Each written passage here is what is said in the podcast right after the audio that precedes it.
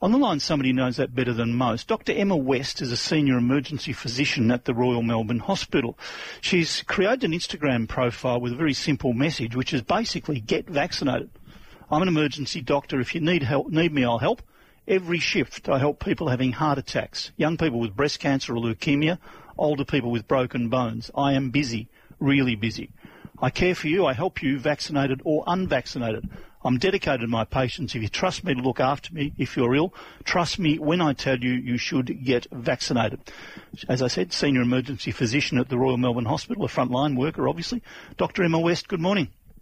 Good morning, Neil. Thanks for having me and thanks for spreading the message that vaccination's our way out of this. Well, I think I think that's becoming widely accepted. Hopefully, uh, how's what's the mood like at the at the Royal Melbourne? I mean, uh, I, last year was tough, and I've been talking to various emergency physicians who sort of feel we're on the they're nervous, we're on the edge of things. How are you, how are you feeling about it? Uh, we've moved to a red zone again at Royal Melbourne Hospital, so that means that in emergency we're all wearing full Tier 3 PPE, so the N95 mask, the shield, the, the full gowns. It's just because of increasing cases when, within the community, it's the right thing for us to do uh, so that we can uh, protect our patients, I guess. And it's our patients that we want to protect because um, they're the vulnerable ones. They're the ones that don't want to be in emergency. Um, and so if you go and get vaccinated, you play your part in helping us out so that we can do our core business, which is looking after the sick. Does it enter your mind when you go to work? that you're entering, entering what is it perhaps a more dangerous uh, environment than normal?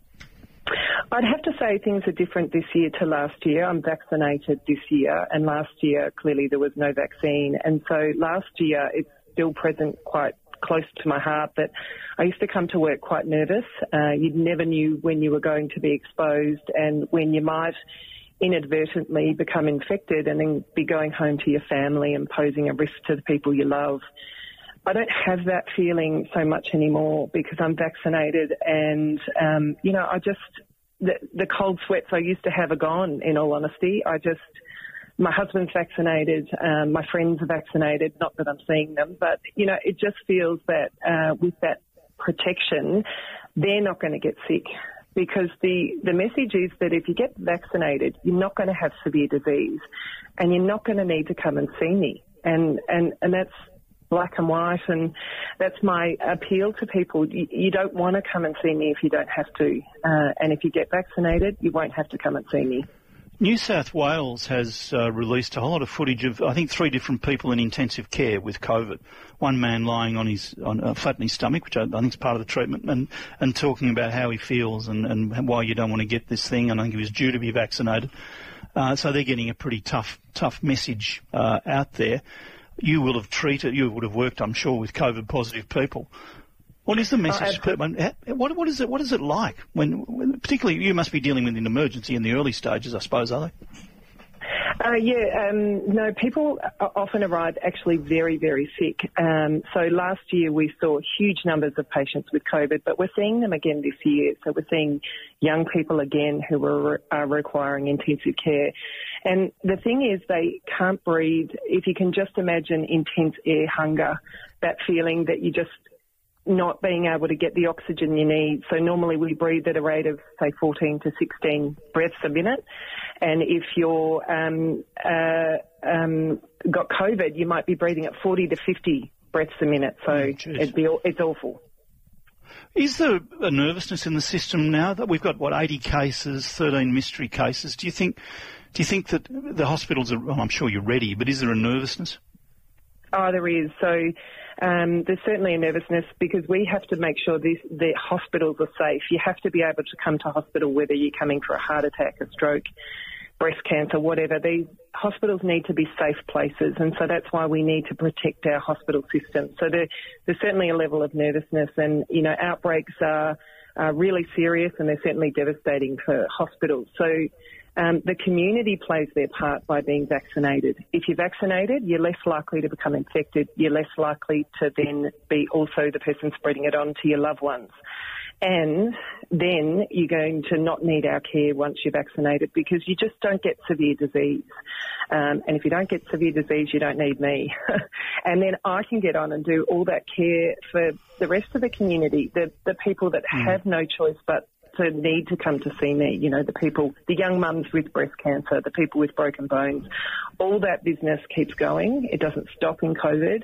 And, and that's what I need to be doing. I need to be focusing on, on that care that still needs delivering even in the era of COVID.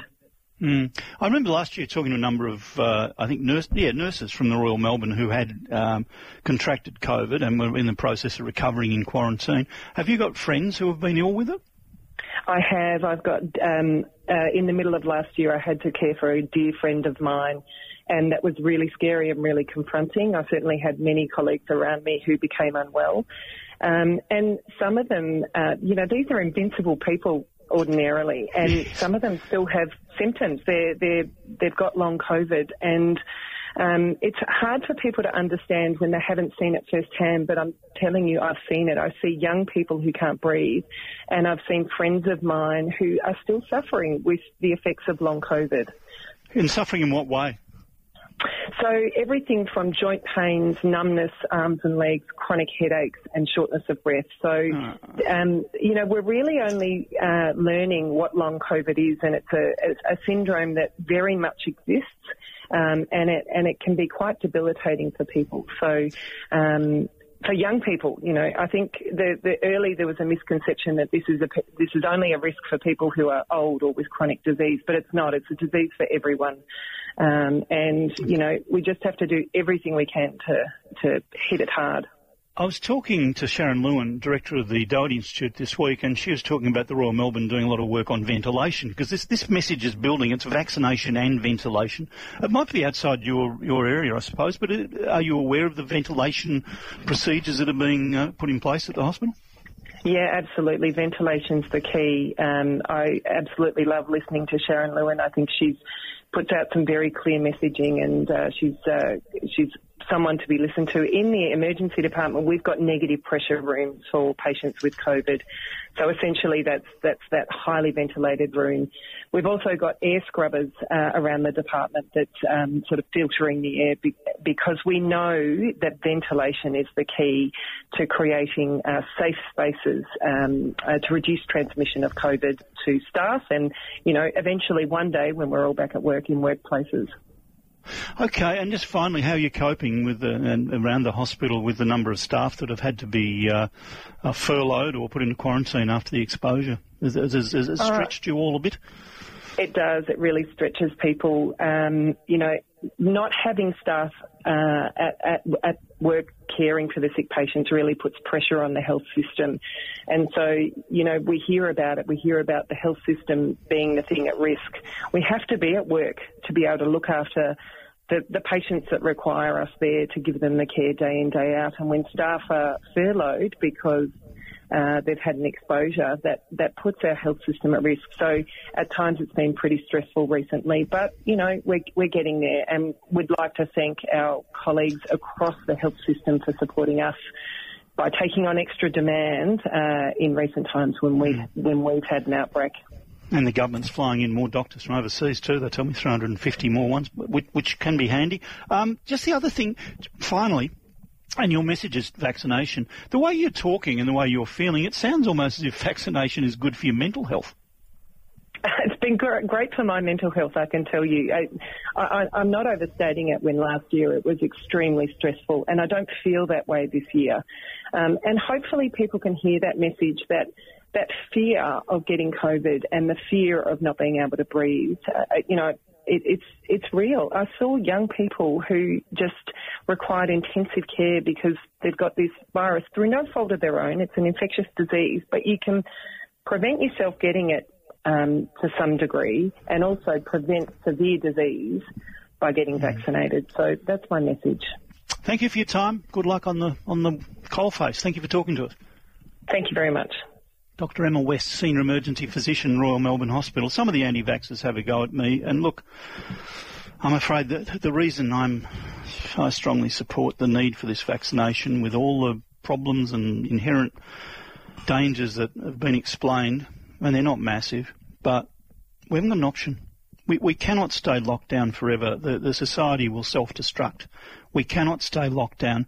We have to come out of it. I'm a little very wary about the time that's ahead when we open up and 20% of people or 30% of people aren't vaccinated and we get a potentially we get a pandemic amongst the un- unvaccinated. That's that's frightening. But there's no option. We cannot. If, we stay like this, we continue to live, live like this, or attempt to live like this for a few more years, the society self-destructs. Um, and I think everybody's starting to recognise that now. And the best way to come out of it safely is carefully, is with is continuing restrictions at some level, targeted lockdowns and mass vaccination. I, I, I wish I could see an option. There isn't one. There really isn't one.